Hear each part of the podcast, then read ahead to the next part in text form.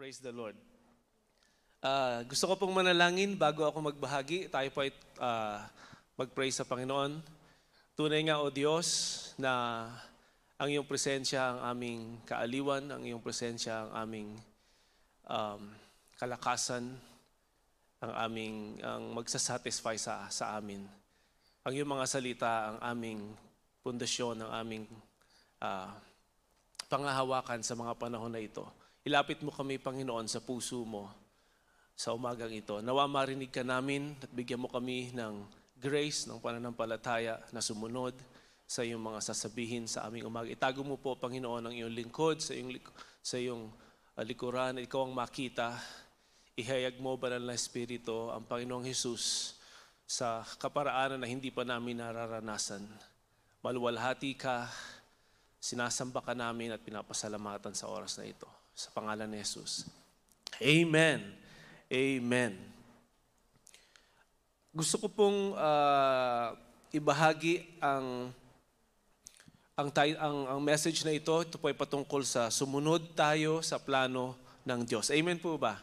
Sumunod tayo sa plano ng Diyos. Ito po ay personal sa akin kasi ang plano ng Diyos ay ah, especially sa bawat sa atin, um, it could look uh, differently sa bawat isa.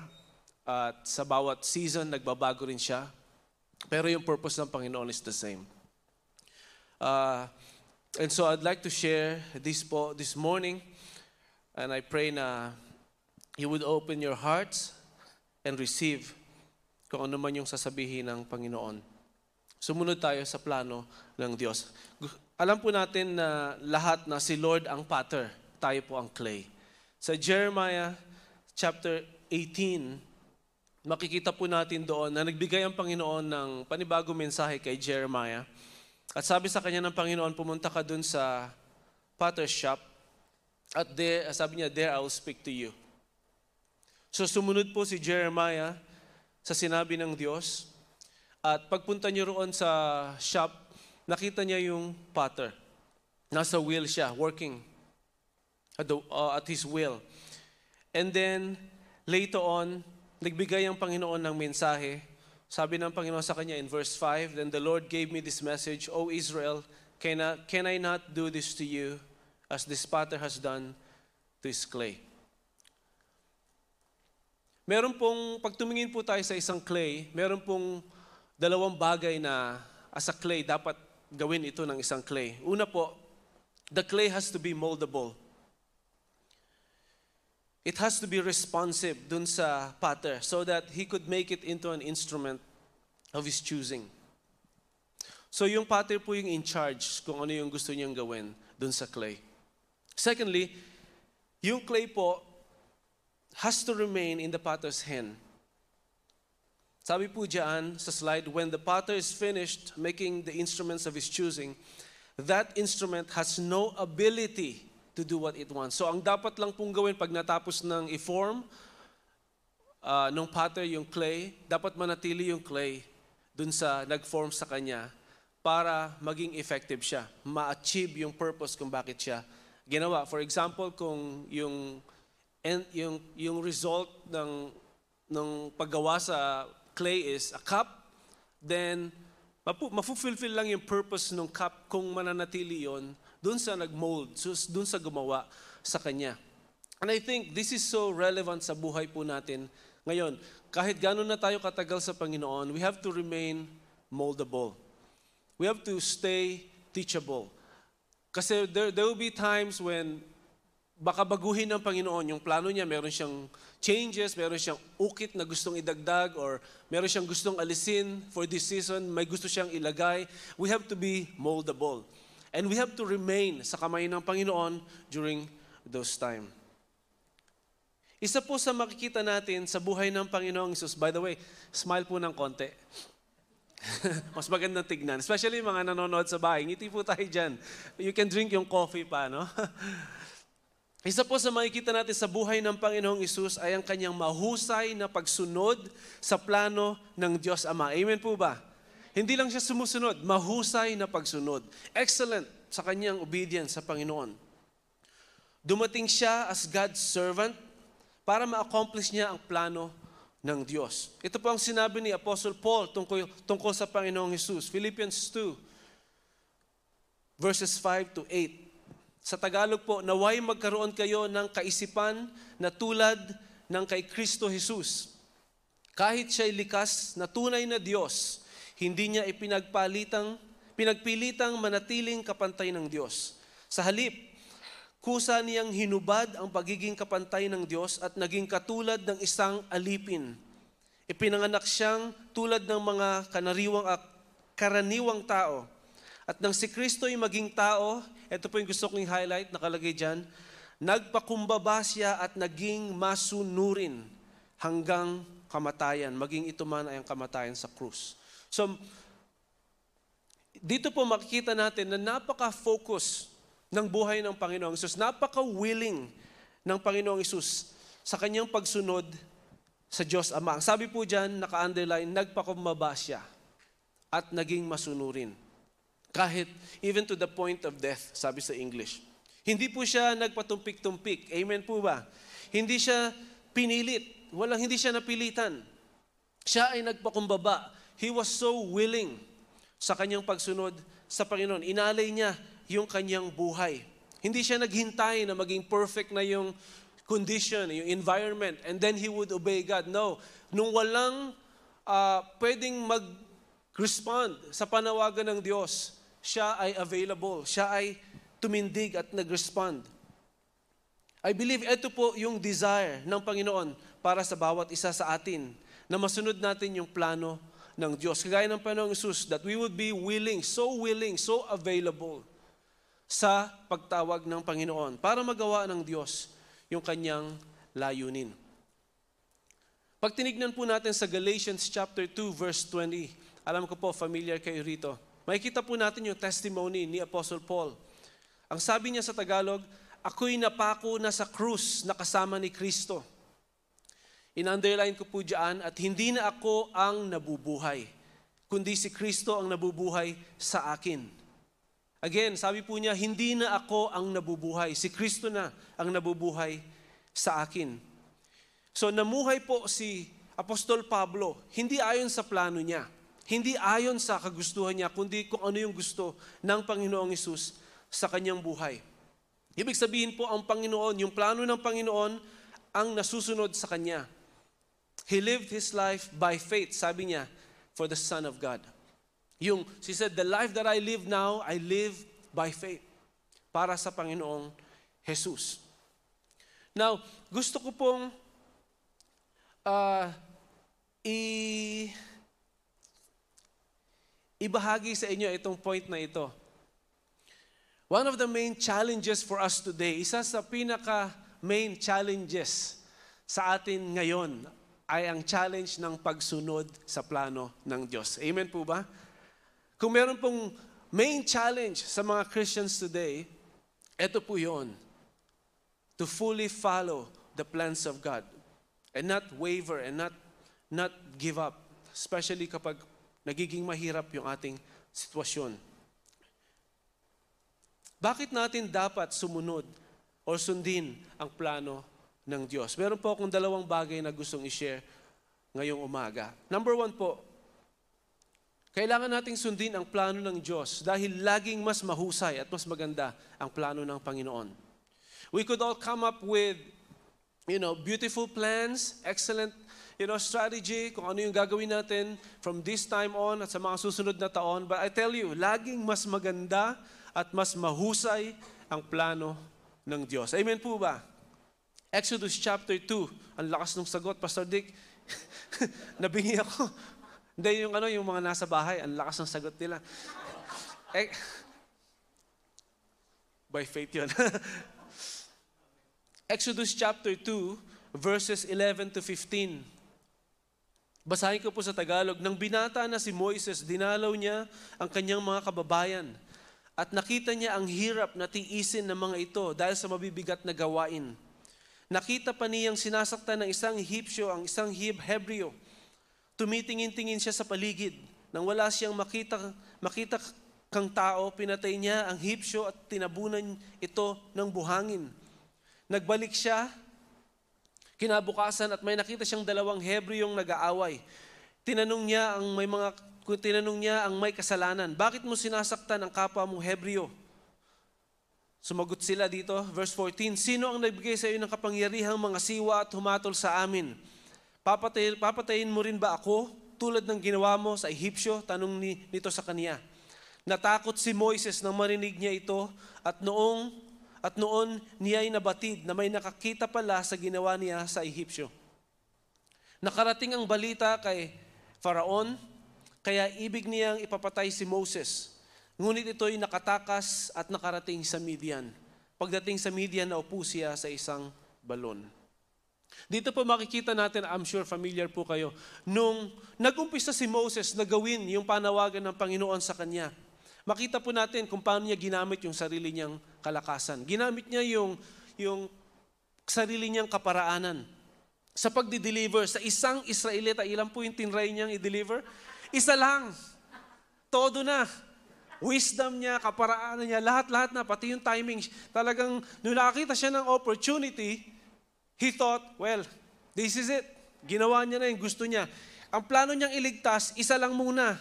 Installment yan eh, dahan-dahan lang. para hindi mabigla. Pero ang nangyari, dahil ginamit niya yung sarili niyang way, yung sarili niyang kaparaanan, yung iisa na sana naligtas man lang, napatay pa.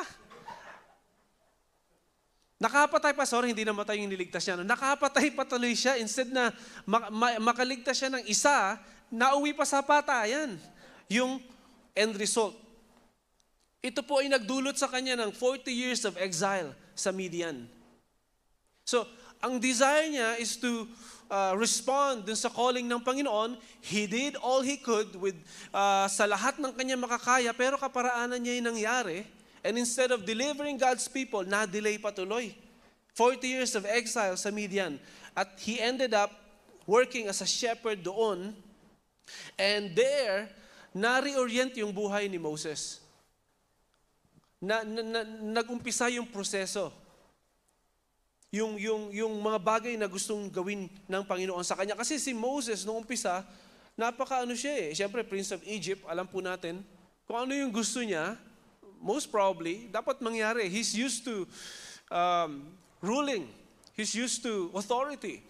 Pero this time, hindi niya hindi naging successful. God had to reorient his life and teach him para maging God-centered yung buhay ni Moses. Hindi na lang yung kung ano yung gusto niya.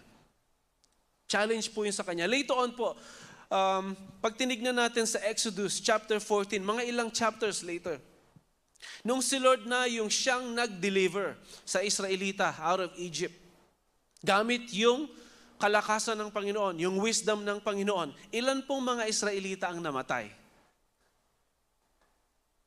Prior dun sa pagdating nila sa Promised Land. Especially nung after magpadala ng 12 spies at bumalik sila and they're actually on the edge of the Promised Land ready to possess. Up to that point, makikita po natin na talagang iningatan ng Panginoon yung buong bansa. Tama po ba? Nung, nung si Lord na yung kumilos, lumabas sila ng Egypt. Sabi po sa Psalm 105 verse 37, And He brought them forth with silver and gold. Nung lumabas sila ng Egypt, bless po yung mga anak ng Panginoon, ang mga Israelites. At sabi din doon, there was not one feeble. Wala sa kanilang mahihina. Malalakas sila nung lumabas sa Egypt, blessed with silver and gold and clothing. Binless sila ng Diyos. Nung, nung si Lord na yung kumilos with His plans, walang namatay. Bless silang lahat. Amen po ba? Nung si Moses nag-respond siya to deliver God's people, sa sarili niyang plano, iisa na nga lang. Hindi pa niya na i-deliver, and then it ended up na may napatay pa siya. At naging exile pa siya. So, ang, ang sinasabi ko po this morning is quite simple. Yung plano po ng Panginoon is so much better. It is more beautiful, mas mahusay siya, mas maganda, kaysa sa kahit anong plano that we could come up with today. Amen po ba? Yun po yung makikita natin sa example ni, ni Moses. Nung si Lord na yung kumilos at paraan niya ang umiiral, instead of death, life po ang naging resulta. God's plan is always the best. Pakisabi po sa inyong katabi, God's plan, is always the best. Pero Pastor Fred, gusto ko yung plano ko eh. Naiplano ko na eh. Maganda na eh. Mag-aasawa na sana ako this year eh. Ngayon may nagko-convict pa tuloy. Nakapag-down na ako, Pastor Fred eh.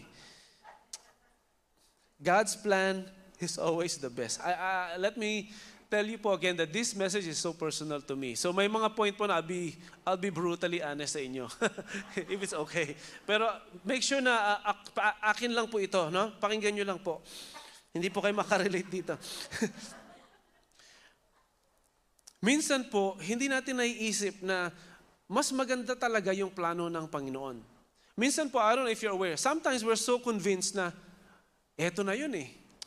Ganda nung naisip ko ah.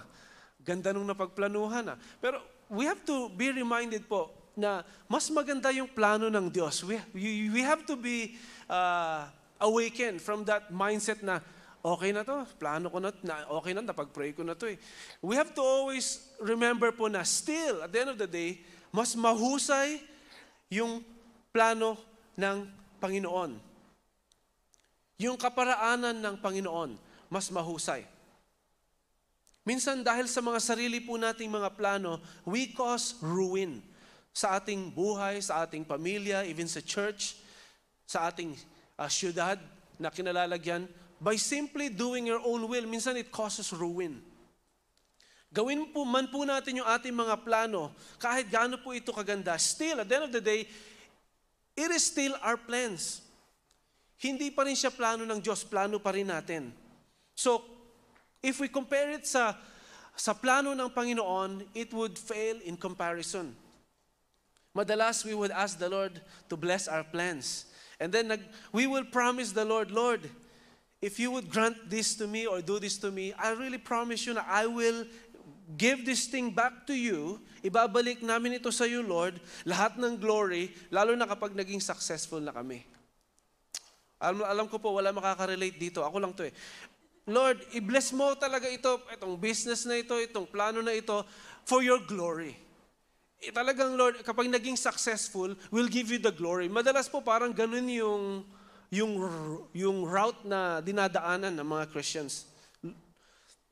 Pero hindi po nag-glorify ang Lord by making our plans succeed. Ano yun? God receives glory when His will is done in our life. Not when our plans are ano, parang become successful. God receives glory kapag kayong plano niya ang nasunod sa buhay natin. Meron pong malaking difference doon sa dalawa. Sabi po na, alam po natin from the scriptures na the Lord Jesus is the head. Tama po ba? The Lord Jesus is the head of the church. And as, as the head, alam po natin ang ulo, ito po yung nauuna. Tama po ba? Ito dapat yung mag-lead kasi ang ulo ay nandyan ang ating brain, nandyan ang pag-iisip, understanding. Ito po yung nagseset ng plan. And kung si Lord yung head talaga, siya talaga yung dapat masunod, yung plano niya. So again, looking back dun sa buhay ni Moses, bakit po kailangan natin sundin ng Diyos? Kasi yung plano ng Diyos mas maganda, mas mahusay. Mas, uh, in the long run, mas madali actually. It would save you a lot of energy and, and pain. Nung, nung, nung kami po ay nag-uumpisa ng mag-respond sa Diyos to move to Myanmar, marami po nagsabi sa akin, mga, minist, mga ministers po ito, they, of course, I think they're just being concerned sa, sa akin as a friend. Sabi nila, uh, okay ka lang? okay ka lang ba? Parang knock-knock, parang okay ka lang? Are you awake? Kasi nung nag-pray kami, Lord, where you want us to go next? May mga open doors na binukas ng Panginoon. If I will mention yung mga open doors, you'd be amazed. Uh, we can go actually to sa ganitong bansa, mas blessed, mas maganda, first world country, and then another church bigger than yung, yung pinanggalingan ko. Sabi ko, wow! And then Myanmar. As pinili namin yung Myanmar kasi yun yung parang, you know, pag will ng Panginoon, it's so hard to turn it down. Your heart would know. Because when it when it's the pag pagka matter siya ng heart, pagka when it's about ano, yung puso talaga ng Panginoon, your heart would know it. No matter how you try to, parang, uh, parang yung pigilan mo siya na uh, wag marinig o wag maramdaman or wag pansinin. Kapag ka galing sa Panginoon yung instruction, your heart would know it. Kahit i-deny pa natin, ng isipan natin minsan. Kahit yung physically ayaw natin, our heart would know. Yung brain lang natin minsan yung nagka-calculate, no, no, no, it can't be. Bakit? Bakit? Why? Why? Why? Parang ganun, nag-iisip siya. Pero yung puso natin would simply know. So nung nag-respond kami, sabi ng ibang mga kaibigan ko, are you okay? Paano yung ano, may pera ka ba? Wala. Paano may, may church ka ba? Wala. Meron ka bang connection doon? Wala. Pero may salita ang Diyos eh. Yun yung sinabi ng Panginoon eh. Eh paano yung ganito, mga bata nyo, ganyan. Eh si Daniel noon, four months old lang, infant pa. Saan kayo titira? Eh hindi ko alam. Eh paano yung edukasyon ng mga bata? Magulo doon. Eh, eh hindi ko nga alam eh. Eh kung alam mo, hindi tabihan mo sa, sabihin mo sa akin. Hindi ko talaga alam eh. Eh paano yung ano? Paano yung ministry mo ngayon? Eh maganda na ngayon. Ano mangyayari doon? Balik ka sa zero. Eh wala eh. Ganun talaga eh. The clay must be moldable. It must be responsive. Lalo na kapag ka may parang sudden shift, may mga pagkaka, may, may mga bagong direction ang Panginoon. We have to be so willing sa gusto ng Diyos. Kasi at the end of the day, it might look not so successful sa paningin natin, sa paningin ng mga nakapaligid sa atin. That time, I felt such a loser. Kasi parang, wow, parang okay na sana eh. Maganda na yung ministry, kakakasal ko lang kay Marga, such a beautiful being. Tapos, biglang alis. Tapos magulo yung bansa. First time I googled yung bansang Myanmar. Naglabasan ng mga picture, may mga may mga baril. Sabi ko, get thee behind me, Satan. Hindi to si Lord. Siguro sa Amerika to. Si Amerika talaga tayo dapat. mga baril, the more you the more you check online, the more I check online, the more pumapangit eh. Yung story papangit ng papangit. And then eventually, we moved sa bansa. Marami po sa inyo, alam niyo po ang sitwasyon sa Myanmar. Pero looking back po, I've been there for 14 years. Looking back, lahat ng mga prediction ng mga tao na nakausap ko prior dun sa aming pag-alis, hindi naman nagkatotoo. Sabi nila, paano yung ganito? Wala kayong titirhan. Nagbigay naman ng Panginoon ng titirhan. Wala kayong pera, paano yung ganyan? Eh, hindi na nga namin kailangan ng pera sa Myanmar. Kasi mayaman ng Diyos eh. So, nung kailangan namin ng titirhan, may nagbigay ng bagong parang kondo, parang ganon. Nagbigay lang, susi na yun. Wala nang pirmahan, wala nang basa. Binigay sa'yo, ano, to, ano po ito? Bahay mo yan. So ngayon, looking back, ano eh, iba talaga yung plano ng Panginoon. Kaya po, pasensya na yung iba. Minsan yung iba, naririnig din namin, hindi, hindi, rin, namin, hindi rin kami makapag-explain. Kasi how would you explain kapag kumilos ang Diyos? How would you explain God when He moves? How would you give details dun sa mga kaparaanan niya? Etong napakaliit na brain natin, how could we give justice, explain kung ano yung ginagawa ng Diyos sa ating mga buhay? So uh, until now, I have no idea saan ang galing yung maliit na apartment na iyon. We came to a point na nung kailangan namin mag-travel na ni Marga, wala naman kami pera, may nagbigay din ng sasakyan. How could we explain that?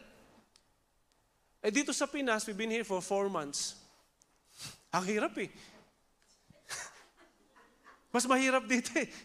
Ewan ko ah, kailangan ko ng grace ni Lord siguro sa Pinas. Pero sa Myanmar, kung saan kami tinawag ng Panginoon na ang prediction ng karamihan, you would die, maghihirap ka, iba eh. So, na-realize ko ngayon, 14 years now, looking back, yung plano ng Panginoon, in the long run, is still better. Mas mahusay talaga siya. Pero on, my, on, on our end, we have to trust God. We had to step out in faith and believe na mas maganda yung plano ng Diyos kumpara dun sa kung anong meron na kami sa ngayon. Pangalawa pong reason why we have to obey the Lord is this. Kasi po yung plano ng Diyos ang siyang magtatagumpay sa huli. In other words, kung ang plano po ng Panginoon yung ating susundin, at the end, uh, in, in, uh, yung victory is guaranteed. You would win. You would be victorious at the end. Kasi yung, yun ang plano ng Panginoon. Proverbs 19 verse 21. Ang isang tao ay maraming naiisip, maraming binabalak, Ngunit ang kalooban din ni Yahweh ang siyang mananaig. Amen po ba? Marami tayong, magaling tayo dyan eh. Marami tayong, minsan mas magaling pa nga tayo sa Panginoon. Parang, Lord, tahimik ka lang. May plano na nga ako eh. I-bless mo na lang to. Kontrabida ka, Lord. Eh. Okay na eh. many are the many plans are in the man, man uh, in, a, in a man's mind, but it is the Lord's purpose for him that will stand or be carried out at the end. Psalm 81 verses 10 to 12. Ang ako ang Panginoon mong Diyos na naglabas sa iyo mula sa lupain ng Ehipto. Bukhin mong maluwag ang iyong bibig, lalim ah, at aking pupunuin. Buksan daw natin yung ating mga bibig. Bukhin. Bukhin, no? Ganyan talaga yan eh. Kinapi-paste ko lang yan sa ano, Bible eh. Bukhin mong maluwang ang iyong bibig. Wala lang nagsasalita ng ganun ngayon sa atin, ano? parang open your mouth lang. Sa English, ang ganda nito eh. Sa English na nga lang, I am the Lord your God who took you up from the land of Egypt. Let your mouth be open wide. Ang ganda sa English, no? Malambing. sa Tagalog, parang galit eh. so that I may give you food. In other words, ito po yung ito po yung yung mensahe ng Panginoon sa mga Israelita. Huwag kayong mag-alala. Basta lumabas na kayo and right uh, sa inyong journey, there will be provision. You just have to open your mouth. Nangyari po ba 'yon? Yes. Morning after morning, year after year, bubuka ka na lang ng bibig, mabagsak na yung mana. Yung plano ng Diyos, mas relax eh. Tama po ba? Hindi, Buksan mo lang ang iyong bibig. Babagsak na yung pagkain, no? Eh wala, ayaw nila ng ganun. Gusto nila yung medyo may effort pa. Ang ano lang yung kondisyon ng Panginoon. Um, but my people, ang nangyari po, but my people did not give ear to my voice. No? Sabi po ng Panginoon, nalito tuloy ako sa Tagalog, ito, Ngunit hindi nakinig ang aki, sa aking tinig ang bayan ko at hindi ako sinunod ng Israel. Yun po yung problema. Yung plano ng Diyos, yung, yung, yung gustong mangyari ng Diyos sa kanila, hindi nangyari. Verse 12, sa gayoy aking pinasunod sa pagmamatigas ng kanilang puso upang sila'y makalakad sa kanilang sariling payo. Englishin natin. So I gave them up to their desires, to the desires of their hearts, that they might go after their evil purposes. Inalabas po sila ng Diyos, ang mga Israelita mula sa Ehipto, pinangakuan sila ng pagkain or provision, pero sa huli, hindi sila nakinig sa boses ng Panginoon. And so, ang naging result, God gave them up. Hinayaan sila na Pag hindi po tayo sumunod sa plano ng Diyos, God is ano eh, um, I really believe na ang Diyos is a, ano, He's a gentleman eh. He won't force us. Hindi tayo pipilitin ng Diyos, hindi tayo parang tag dito? Sas, sas, sas, ano? Sasabunutan ng Panginoon and drag you, kick you, puwersahin ka talaga ng Panginoon. I don't think so. Hindi niya ginawa sa, sa mga tao niya. Hindi sila nakinig and so God gave them. You know, na sumunod sa kanila mga evil desires. Ngayon po, makikita natin, pag binasa natin yung verses 13 to 14, makikita po natin yung napakagandang puso ng Panginoon para sa kanila. Ito kasi yung layunin ng Diyos, kung sumunod lang sila. O kung ako'y didinggi ng aking bayan, kung ang Israel ay lalakad sa aking mga daan. Verse 14, tingnan po natin, aking pasusukuing madali ang aking mga kaaway. Ang kanilang mga kaaway. At ibabalik ko ang aking kamay laban sa kanilang mga kaaway. Ito po yung dahilan. Ito po yung main reason kung bakit gusto silang sumunod ng Panginoon. Kung bakit gusto ng Panginoon na uh, sumunod sila sa gusto niya. So that He could move in such a mighty way and fight for them. Para, para mapagtagumpay talaga sila ng Panginoon. Pero po ang nangyari, hindi sila sumunod. How can we apply this po sa ating mga buhay? Dapat po, dapat po nating i-adjust ang ating mga buhay sa Lord para makakilos siya sa atin. At magawa ng Lord yung mga bagay na gusto niya, yung kagustuhan niya. I was so blessed dun sa kinanta po natin kanina, Tagalog eh. Ako'y nilikha sa diyang... Nung, nung, ang ganda rin sa Tagalog pala, no? Ako'y nilikha sa diyang para sa iyo. Hindi para sa akin, ha? Para kanino po? Para sa Panginoon. Hindi ko na kailangan mag-preach today actually kung magets natin yung kanta this morning. Lahat ng kanta this morning is a, ano siya eh, parang preaching na talaga siyang lahat eh. on their own eh. We just have to open our ears and listen kung ano yung sinasabi ng Panginoon. And then kinanta natin yung huli kanina, yung chorus, ang ganda, iyak-iyak na ako doon. Pa, ano po yung chorus nun, yung English? Nakatayo daw tayo sa presensya ng Panginoon. Here I stand before your presence, longing for your touch. Ayun. And I was standing there, sabi ko, Panginoon, tama po talaga, no? If you could only touch me right now, right now, here in your presence, it would change everything. I could find healing, I could find peace, deliverance, everything that I would ever need right here, right now, God. Do it now. I stand here right now. Yung revelation na, yung the fact na if we could only really understand na right now, worshiping a living God, a holy God, everything can change before Him. And that's, that's what we'll be doing sa heaven one day. Tama po ba? There's no program aside from that. Standing before, you know, the holy God, worshiping Him, appreciating Him forever and ever, for all eternity. Yun po yung ating gagawin. We have to adjust yung ating mga sarili sa plano ng Panginoon and not insist on our own plans. Kailangan po nating pakinggan yung sinasabi ng Diyos. Hindi po natin servant ang Panginoon. Tayo po yung servant ng Diyos. And so tayo po dapat yung nag adjust Sino, alam ko po, lahat kayo nakakain na sa restaurant. Tama po ba? Pag dumating na yung waiter or waitress, Sino po yung nag adjust sa atin? Tayo po ba yung nag adjust sa waiter? O yung waiter yung nag adjust Kunyari, uh, meron po ba kayong ano, adobong manok? Wala po ma'am, ito lang po. Sorry ha, yan lang po. Hindi po kayo pwedeng kumain ng kanin today ma'am kasi bawal po kanin ngayon. Bukas lang po kayo pwedeng kumain ng kanin. Tsaka po, hindi po pwede yung upo nyo, sir ha. Yung upo nyo medyo lazy ang dating eh. Tuwid po dapat ang likod nyo ma'am. Pati po late yung dating nyo today, yung the way you open the door, dito po, papasok sa amin, bastos po yung dating nun, ha? Dapat po, pag binubuksan nyo yung pinto namin, magalang po kayo. Kasi waiter po ako eh, kayo, customer lang. Tama po ba? Meron po bang ganon? Sino po nag adjust Yung servant o yung ano? Yung boss o yung yung yung customer?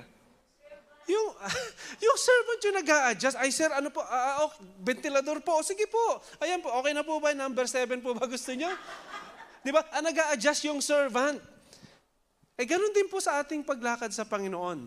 Ang nag adjust tayo po, kasi ang Diyos, ano eh, siya yung nagpaplano eh, tayo yung sumusunod. Tama po ba? Nung tinawag ng Panginoon yung mga disciples, the very first time, napaka-clear ng Panginoong Jesus eh, follow me. Tama po ba? Hindi niya sinabi na, where you, where you guys going? I want to join you guys. Anong plano today? Wala namang ganun eh. Follow me. Ganun lang yun. Where? Wala. Basta sumunod ka lang. Mamaya na yung details. Si Lord kasi ganun siya eh. Expert siya ng ano eh, pag-command, pero not explaining. Basta sunod lang. Saan?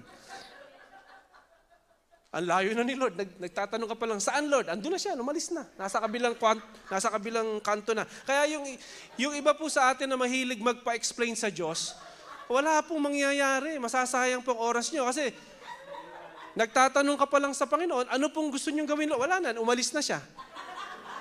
Nagumpisa na siya. Kaya pag sinabi ng Panginoon, follow me, bagsak na talaga kagad. I-let go mo na yung nets. Itapon mo na yung mga ginagawa mo, ibag, ibagsak mo na siya at sumunod ka na. Kasi after few seconds, wala na si Lord. Eh. Kaya sa, sa, in the New Testament po, malaman natin, marami po na dumadaan ng Panginoon, ang dami niya napapass by.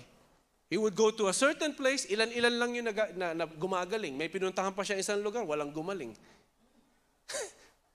Kasi hindi sila nakapag-adjust. Alam niyo po yun, hindi sila nakapag-adjust dun sa timing ng Panginoon, sa plano ng Diyos. Ito po eh, napakasimpleng mensahe lang. Baka po kailangan nating adjust ng konti yung ating mga sarili. Kasi baka may ginagawa ang Diyos. Quarantine season dito sa Philippines. Baka may ginagawa po ang Panginoon. Let us adjust ourselves dun sa gusto ng Diyos para hindi natin ma-miss yung gusto ng Panginoon. Kasi kapag ka hindi po tayo nag-adjust, kagaya nung nangyari sa mga Israelites, baka ang mangyari, God will just let us.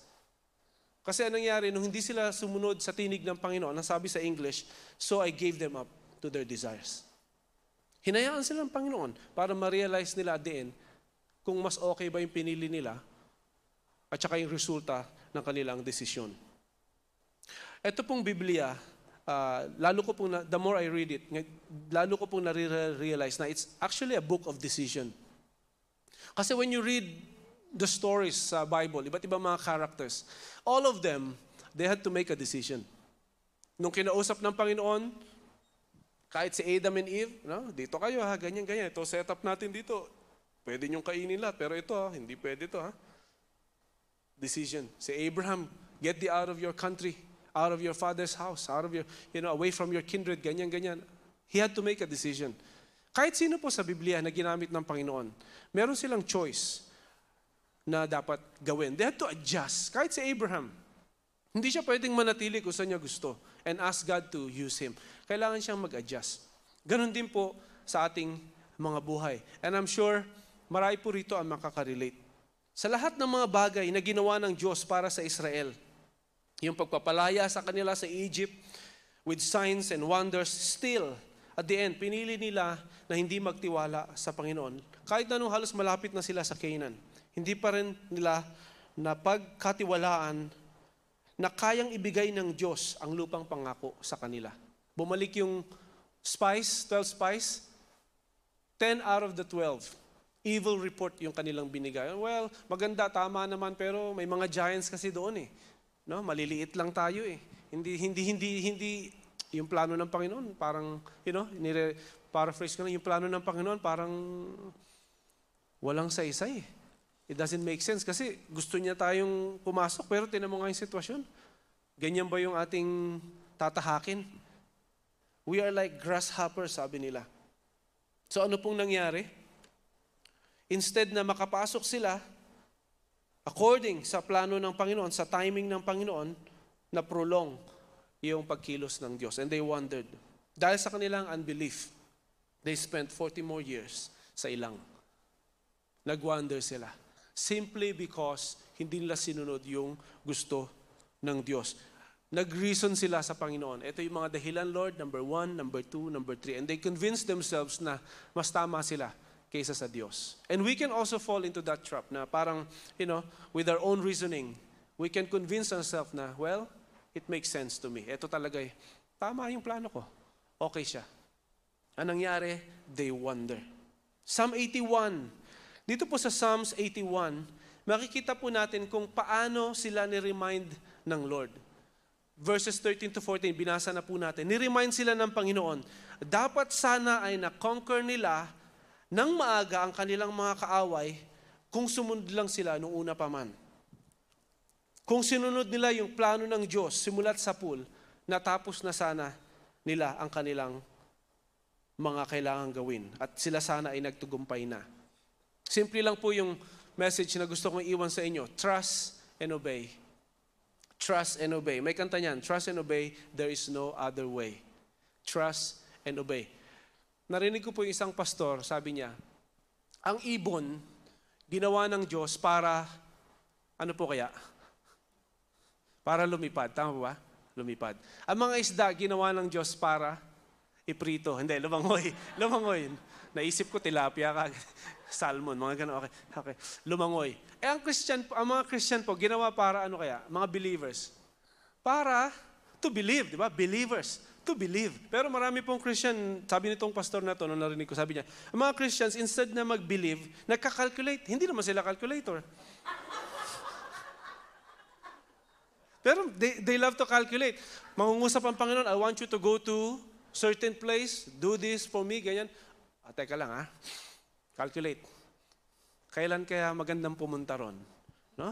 Ano kayang time? O ganito, gamay. Paano yung kaperahan? Kaya kakalculate talaga eh. Pero ang Christian talaga, ang tawag sa atin, believers. Tama po ba? Pag sinabi ng Panginoon, believe. I would like to encourage po ang bawat isa, read Hebrews 11. Nandun po yung parang Hall of Fame yun eh, ng mga Bible characters. Wala po doon nagka-calculate. Si Noah, nag-calculate ba si Noah? Mukhang ano ah, ma- maitim-itim na ang ulap ah. Pe, mag-umpisa na kaya ako ngayon. No, nung sinabi na po ano, mag-build ka kasi uulan, wala nga siya idea ng ulan eh. Ark, wala nga siya idea kung anong klaseng, ano magiging itsura nito eh. Basta sumunod lang siya. Huwag po tayo mag-calculate kasi hindi naman tayo calculator. Let's believe. Amen. Let's be believers. Kasi yun po yung ating calling. sa Panginoon. Ito po yung problema ng mga Israelites kasi they love to calculate. Meron po akong kaibigan na Hudyo, mag-asawa. Sabi niya, sabi niya sa akin, pa, harap-harapan. Sabi niya, makulit talaga kami. Israelita. Sabi niya, makulit talaga kami, Fred. Kung totoo sila talagang pasaway talaga. Yun kasi nature nila eh. Palaban talaga eh. Talagang ano sila eh, ah, they love to argue, they love to prove something, ganyan. Hindi mo sila mapapatikom-tikom kagad. Talagang they love to. Yun yung problema minsan. May sinasabi na ang Diyos, they insisted sa gusto nila. At the end, they ended up wandering. Kahit ano pong ganda ng ating plano, still, yung plano ng Diyos ang magtatagumpay sa huli. Eh, So let us adjust ourselves. Let us uh, align ourselves doon sa ginagawa ng Panginoon. Trust and obey. Ang ganda po nung sinabi kanina sa verse 13 and 14. Ito po talagang blessed na blessed ako. Sabi doon, um, kung ako'y diringgin ng aking bayang Israel at lalakad sila sa aking mga daan, aking pupuksa, pupuksa, pasusukuing madali ang kanilang mga kaaway. In other words, yung, yung plano ng Panginoon sana, yun yung easiest. Yun yung the best. Kung sinunod lang nila. Yun sana yung pinakamaganda. Sapat na po ba sa atin na sundin lang ang ating mga plano? Kahit mas malaki, mas mahusay, mas maganda yung plano ng Diyos. Listen to this po. How many victories sana ang ating mga nakamit na? Ilang mga kaaway na sana ang ating mga napagtagumpayan na? Ilang mga problema sana ang ating naiwasan? Ilang mga pagpapala sana ang ating mga nakamit kung tayo lang ay nakinig nung una pa man sa boses ng Panginoon? If we would only listen How many victories? How, how much enemies we have conquered? How, how much pain we could have avoided? Disasters na ating sanang naiwasan. Again, let us be reminded, marami pong ang mga plano sa puso ng mga tao, pero at the end, ang layo ng Diyos ang siyang tatayo. Ang layo ng Panginoon. Sa huli, ang plano ng Panginoon ang magtatagumpay. Now, I want to end and I will leave two more things po sa bawat isa. Just to uh, para po maging practical itong mensahe na ito. Ano po yung mga bagay na naghihinder sa atin na sundin ang Panginoon? Mga bagay na naghihinder sa atin para sumunod sa plano ng Diyos. Number one, magbibilisan ko na po. Number one, comfort. Aliw. Gi- ginugol ko yan eh. Tagalog ng comfort, aliw. Eko, ganun pala yon. Pero ano to, ibang aliw to. Yung aliw sa presensya ng Panginoon, okay lang yon. Pero to, ano to, sa pansariling aliw to. Kaya medyo iba. The greatest enemy of progress is ease. Kahit po sa ating walk with God, once we come to a point where we get too comfortable, parang, well, you know, napaka-okay na, lahat ng na-envision ko maganda na, and then, that's the problem. Kapag naging too comfortable. We stop pursuing God's best kasi we, we think, well, okay na naman eh. This is it comfort. Kung atin pong susundin ang plano ng Panginoon, we have to be willing to let go of our comfort. I tell you, every time na God would speak, it would challenge your comfort. Comfort level. Tahimik ah. Pero naririnig yung mga nasa bahay. Nag-amen sila dun eh. Pero dito po, tahimik dito sa church. Often, doing God's will is uncomfortable. Often. Pero may grace ang Panginoon. Again, nung tinawag po ako ng Panginoon to go sa Myanmar, napaka-opposite siya talaga doon sa aking nai-imagine sana. Napaka-opposite. Kasi I just got, we just got married, uh, one year plus pa lang, four months si Daniel. At sa Laguna kami that time base. So, napaka, parang wow, sa young minister, parang what else could I ask for? Parang perfect life, beautiful wife, good ministry, money, open doors, all in all, and like that, like that. My secretary ka pa, all in, and then go to Myanmar. Get thee behind me, Satan. Parang bakit ganun? But nag-iba? I have to adjust my life. I have to, at the end of the day, alam niyo kung nangyari? I had to let go of my comfort. And to the degree na we are able to let go of our comfort, to that degree, God is able to, you know, move in such a mighty way sa buhay po natin. Then God is able to offer us a much better deal kasi we, we let go of You know, sa sa gospel po we would see how the disciples they have to let go of their nets. When we have to when we have to make a decision to really follow ang, ang Panginoon, there will be time na it will challenge your comfort. So yun po yung akin, personal, personally, ganun yung na-experience ko. Nagtanong ako sa Panginoon, Lord, wala na ba iba? Ito lang talaga. Ang gusto ko lang yung Myanmar, yung galing sa Myanmar, yun lang yun. Si Marga lang, okay na ako dun eh. Hindi nakasama yung iba, di ba? Hindi nakasama yung, hindi ko naman kilala yung mga yun. Si Marga lang gusto ko, Lord, siya lang yung pinakasalan ko eh. Dami kong tanong, Panginoon, eto, mas maganda to ah. Then, wala akong sa heart. Eto, Lord, okay din to. Maganda rin to. Tinan mo, Lord, mag may pera ako dito. Mapapalaki ko ng maayos yung pamilya ko. There's nothing wrong dun sa mga reasons ko sa sinasabi sa Panginoon. I need money, of course. Paano ko bubuhayin yung pamilya ko as a minister? I need to be practical, logical. Pero ang Lord talaga iba. eh. He would challenge your comfort. And would you still be willing to follow me, son? Kahit di mo maintindihan, kahit parang walang sense itong direction na ito. Comfort. How attached are you? Are we sa ating mga comfort? That your comfort will, will actually hinder us, will hinder you if we are not careful. Going to Myanmar didn't make sense. Walang support, walang assurances, walang connection, plus the risk of being punished, arrested, persecuted, be put to jail, etc. Pero nagsabi ang Panginoon, nangusap ang Panginoon, I heard Him so clearly. I had to obey, let go of my preferences. Say preferences. Preferences. I had to let go of my list na, you know, choices, mga desires, mga wants, yung mga bagay na even those things that seems good, I've learned to pray the prayer of the Lord Jesus, not my will but yours be done. Let go of my um, comfort. And I believe this is so applicable pa rin each and every day sa ating mga buhay. Kasi if we are not uh, if we are not uh, willing to let go of our comfort, then that will actually hinder us sa pagsunod sa Diyos. It will become a stumbling block later on kapag ka na we are not we are not willing to let go. Sabi ng isang movie, mga bata, kabisado to, let it go. Tama ba? Prophetic ano yun? Kung gusto niya ng prophetic words, ayun.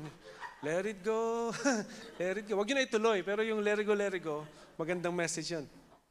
Let's be, care- let's be careful po. Let's not be so comfortable. From time to time, it's good to be, ano, parang challenge. Ang Panginoong Isus, pag binasa, every time I would read the Gospels, laging, ano eh, yung, pro, yung program ng Panginoon, lagi may challenge. Pumunta sila sa isang wedding, anong nangyari?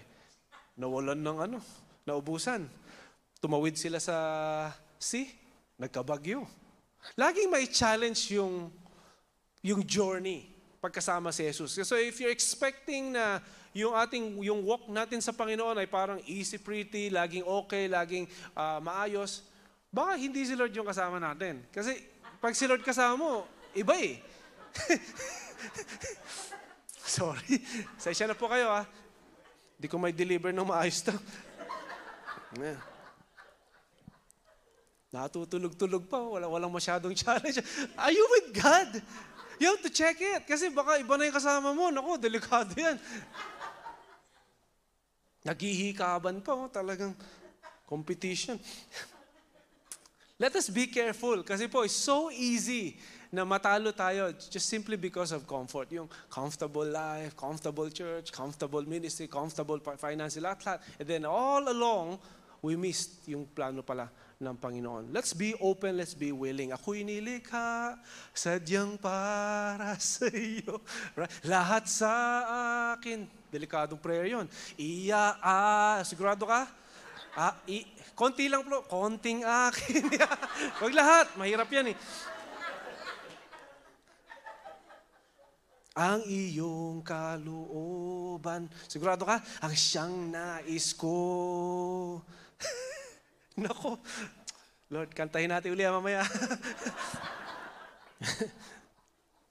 Ah, I want to say this prophetically po sa mga nakikinig. Some of you, I really believe you shouldn't be here in the Philippines anymore. Some of you, hindi naman lahat, baka galing si Pastor Dick sa akin, lahat kayo umalis. yung iba po sa inyo, I really believe may pagkakatawag kayo sa Panginoon and you're not supposed to be in this nation anymore. You're supposed to be in other country. Kasi ang Philippines, ang calling po is what? A missionary sending nation.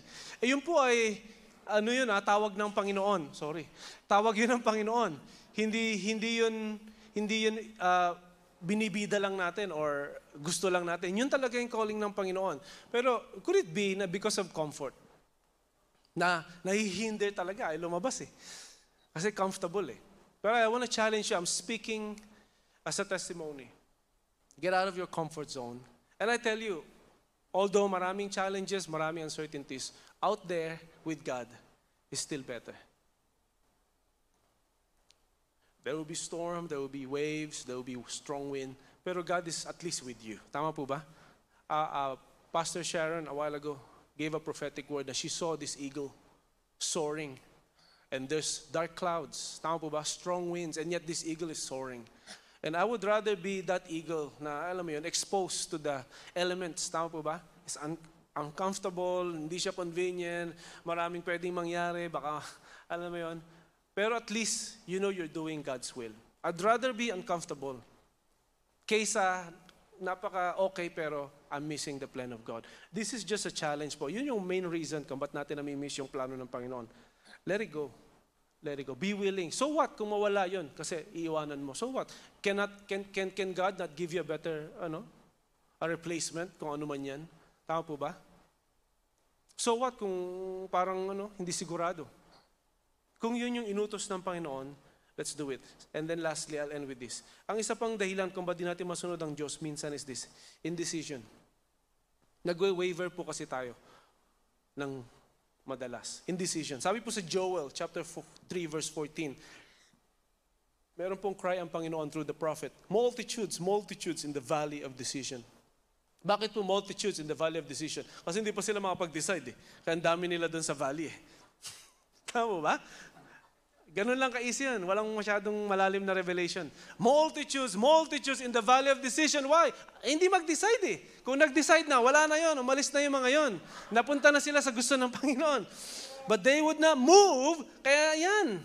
Tipon-tipon sila dyan, nag-gather-gather sila dyan. For the day of the Lord is near in the valley of decision. Yun po yung, upon hearing the, the voice of God or the preaching of the word Sunday after Sunday, we have to make a decision. Every time na there's, the word of God is preached, we have to make sure na at the end of that, we have to make, we will make a decision. If not, ano lang po, talaga nag-gather-gather lang tayo, nag-social gathering lang tayo. Tama po ba? When we hear the word of God, at the end of it, we have to make a decision. Kung wala, then pointless siya. Delayed obedience is, singit na natin, is pwede pa rin na, no, hindi na. Delayed obedience is disobedience na eh. So, yun yung talagang nakaka-challenge talaga. Would we respond and decide quickly? Or ipoprolong natin, ipoprolong natin. Uh, the moment you, you, you did not make a decision, you disobey na actually. So, now, I'd like to speak about missions for a while. Kasi, siyempre, missionary, konting missions, ano. When it comes to missions po, sa mga, sa, sa atin, sa ating community, mga Christians, madalas ko po naririnig, you know, kapag ka sinasabi na, ano, punta ka, or, you know, maybe God is calling you sa ganito, ganyan. Kahit sa Pilipinas lang, within the country or sa ibang bansa, sasabihin nila madalas, well, let me pray about it. Tama naman yun, magandang pakinggan. Tama ba? Let me pray about it. Tama. Pero mga disciples, di nag-pray, ano? Sumunod lang eh. Let me pray about it. Ilang taong ka na nagpe-pray? Mga seven years pa lang, wala pang sinasabi ang Panginoon. Uh, let me pray about it. I need more time, pastor eh. Kasi ano, hindi pa enough yung pera ko eh. May video account kaya yung mga disciples? Yung, alam ko, may, may, ano kaya mga account nila, no? Mga Gcash na sila siguro noon. Wireless na kagad sila noon. Let me pray about it. I need more time po, Pastor. Siguro po, ano, uh, let me consider it. Uh, pagka medyo may enough na, kasi po, ano eh, medyo mahirap pa yung kaperahan ngayon eh. If it is God's will, ito talaga yung napaka-spiritual na talaga na sagot. If it is God's will talaga eh. Now, ang tanong ko naman, hindi talaga will ni Lord talaga yon Yung sumunod, wala. hindi ba talaga will ni Lord? Kasi if it is, eh, if it is God's will. Eh. So, sa tanong ko lang, parang, well, na, parang naalog yung isip ko lang, hindi pala will ni Lord, kaya sa talagang ias pa talaga eh. If it is God's will. Tapos meron pa yan, marami yan eh. Ah, kung meron po akong confirmation, pastor, ayun, eh, hindi ko alam kung ano ibig sabihin nun, confirmation. Kung, kung anong klaseng, ay, ano yun eh, iba-iba kasi yan eh. Pwedeng confirmation lang, as simple as, uy, sige na, o pwede na, confirmation. Iba, ang confirmation nila medyo in grande. Dapat may, may pitong, pitong rainbow na lumabas sabay-sabay. Biglang kikiglat pa yon. Tapos lalabas si Pastor Dick, go. no. In grand, masyado ka naman grande, ano ba yan? Si Lord nga nung dumating sa mundo, nakadangki lang eh. Pa-rainbow-rainbow ka pa eh. Ang dai-dai mong... yan, confirmation yan, ha? Confirmation. Nasaan na ako? Nalito na ako. Pag may nakita akong eagle, pastor, sa Manila, eagle kaya sa Manila? Ewan ko, yung mga ganon, mga ganong style po, no, ng mga pananalita. I'm not against, ganon din ako noon eh. Let me pray about it, confirmation. Pero, let's, let's be real. Ano ba yung will ng Panginoon? Hindi ba niya sinabi na? Hindi ba siya clear enough? Hindi ba maliwanag enough sa kanyang mga salita kung ano yung layunin niya? Now, again, hindi po to para sa lahat. But speaking of missions, my calling ang Pilipinas. And ako rin, for the last 14 years, it's my heart na ang dami ko nakita mga Pinoy din sa Myanmar. 4,000 plus ng Pilipino sa Myanmar. Nung nag-move kami, 300 lang. Pero karamihan ng mga 4,000 ito, trabaho lang sa Myanmar. and then yung some, siguro mga less than 10%, tent making, kagaya namin. So nag, nag-work and then we do ministry. Pero still, my heart's desire is to see more people na nagre-respond talaga sa pagkatawag ng, ng Diyos. Thinking of Peter, Nung, yung miracle po sa buhay ni Peter nangyari when he stepped out of the boat. Tama po ba? Yung miracle hindi naganap nung as long as he was uh, inside the boat, walang miracle eh. Yung miracle nangyari nung lumabas siya when he stepped out. And that's the challenge kasi that stepping out, kailangan talagang maggawa ka ng desisyon. Will I get out of my comfort zone? Will I decide to fully follow God kahit hindi ko alam kung ano? Jesus can walk sa above the water, but I can't. Hindi ko kaya. Pero will I make a decision to fully follow Him kahit hindi ako sure? Sa akin po personally, I cannot wait for the perfect time. Uh, perfect time bago ako sumunod sa salita ng Panginoon. Why? Kasi po as I speak, marami po namamatay ngayon sa Myanmar as I speak. Many of them would spend eternity in hell kasi hindi nila kilala pa ang Diyos. Nasaan po yung mga tao na makakarinig sa panawagan ng Diyos? Whom shall I send? Who will go for us? Where are those that would say, like with Isaiah, Here I am, send me God. Send me to the nations, send me for your glory. For your glory, I would do anything. I want your will for my life. Ito po, isa pa to. Madalas po, karamihan sa atin, including myself, madalas po, we would say, I'm waiting on God. Uh, speaking of His will, I'm waiting on God.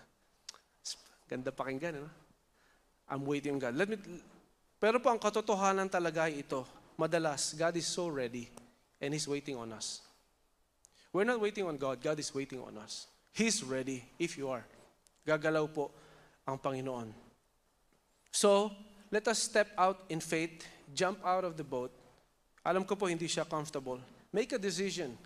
Let's leave our comfort zone. And as soon as we do that, makita po natin, you'll begin to walk on water. You begin to see things na hindi mo pa nakita noon. You'll begin to experience God in, a, in, in ways na you could only imagine before. Sa Philippines, yung una kong pinag-pray na may sakit, namatay. Tinawag pa ako nung kinaumagahan, 3 a.m. in the morning, Pastor Fred, Pastor Fred, saka ink-ink. Tonto sabi ko, nabuhay siguro yun. Hindi, namatay. Sa Myanmar, yung mga halos sumamatay na, pinag-pray namin, nabuhay, may mga cancer, nabuhay lahat eh. So, doon ko na-experience yung dito sa Pinas, may, I could only imagine eh, sa Myanmar, talagang reality. So, ang, ang challenge lang talaga sa akin is, I just have to obey and then God will do the rest. Sa Philippines, I mean, may magandang ministry, may pera and all. Wala akong bahay, walang kotse, walang ganto. Sa Myanmar, wala kaming lahat. Lahat meron nun eh. So, iba talaga yung plano ng Panginoon eh. I just have to let go of my preferences, my comfort and all. Yung si Lord na yung kumilos. Kaya yung iba, pasensya na po talaga. Hindi na ma-explain eh. How come ganyan, ganyan, ganyan, ganyan? Recent, nung nakaraan, bumili kami ng bagong sasakyan din. Paano mo explain yun? Hindi ko rin ma-explain. Sabi ko, wala eh, wala naman akong pera eh. Basta may nagbigay. And then the rest, nilagay sa ganito. We can't explain. But all I can explain right now is ganito po. I have to make a decision. Let go of my comfort. Fully follow God. Kahit hindi ko siya maintindihan, step out of the boat and trust God into the unknown. Ito po yung challenge sa bawat isa sa atin. Atin pong sundin yung plano ng Diyos. Ito po ay mas mahusay, mas maganda, mas sigurado. Yung plano po ng Diyos, siguradong magtatagumpay sa huli. Hindi siya laging madali, pero at least kasama natin ang Panginoon. It's not easy to let go of our comfort and all of that, pero yun po yung needed. Let's make a decision. Let's stop wavering. Let's stop um, asking God kasi clear naman yung sinabi na ng Panginoon. Huwag na nating, ang tawag ito? Huwag na tayo magpaligoy-ligoy pa. Amen po ba? If it is God's will. No, no. It is His will. It is His will. Respond. Huwag na tayong maghanap ng pitong rainbow. Tsaka yung agila or kung ano-ano pa. Narinig na nat, sapat na ang sinabi ng Panginoon. Amen? I like yung sinabi ni Mary, you know, parang God, uh, she, uh, parang, she took God, His words, you know. Parang pinaniwalaan niya kung sinabi, yung sinabi, according to your word, sabi niya, be it done. Kung ano sinabi ng Diyos, let it be done. It's enough. Wala nang negotiation, walang tanong-tanong. So, again, sa lahat po sa inyo, even yung mga nanonood sa bahay, and those of you who are here, here, ito po yung sinasabi ng Diyos this morning. Let us follow. Sundin po natin yung plano ng Panginoon. Yan. Ito po yung mga shinare ko, ito po yung plano ng Diyos sa akin. I don't know kung ano yung plano ng Panginoon sa inyo. Do it. At the end of the day, yun po yung, yun po yung expected sa atin ng Panginoon. Ginawa natin yung gusto ng Diyos. Hindi yung sarili nating mga kagustuhan. Hindi yung kung ano yung madali sa atin. At kung ano yung gusto ng Panginoon. Thank you so much po for having us here this morning. Such a privilege for us. At I hope po malinaw yung mensahe ng Panginoon. Let's follow His will. Let's make adjustment. Let's let go of our comfort. And at the end, we'll see na yung plano ng Panginoon is the best. At the end, there will be victory. At the end, merong uh, blessing na ibibigay ang Panginoon. Again, thank you so much. It's a joy to be here po. God bless you all.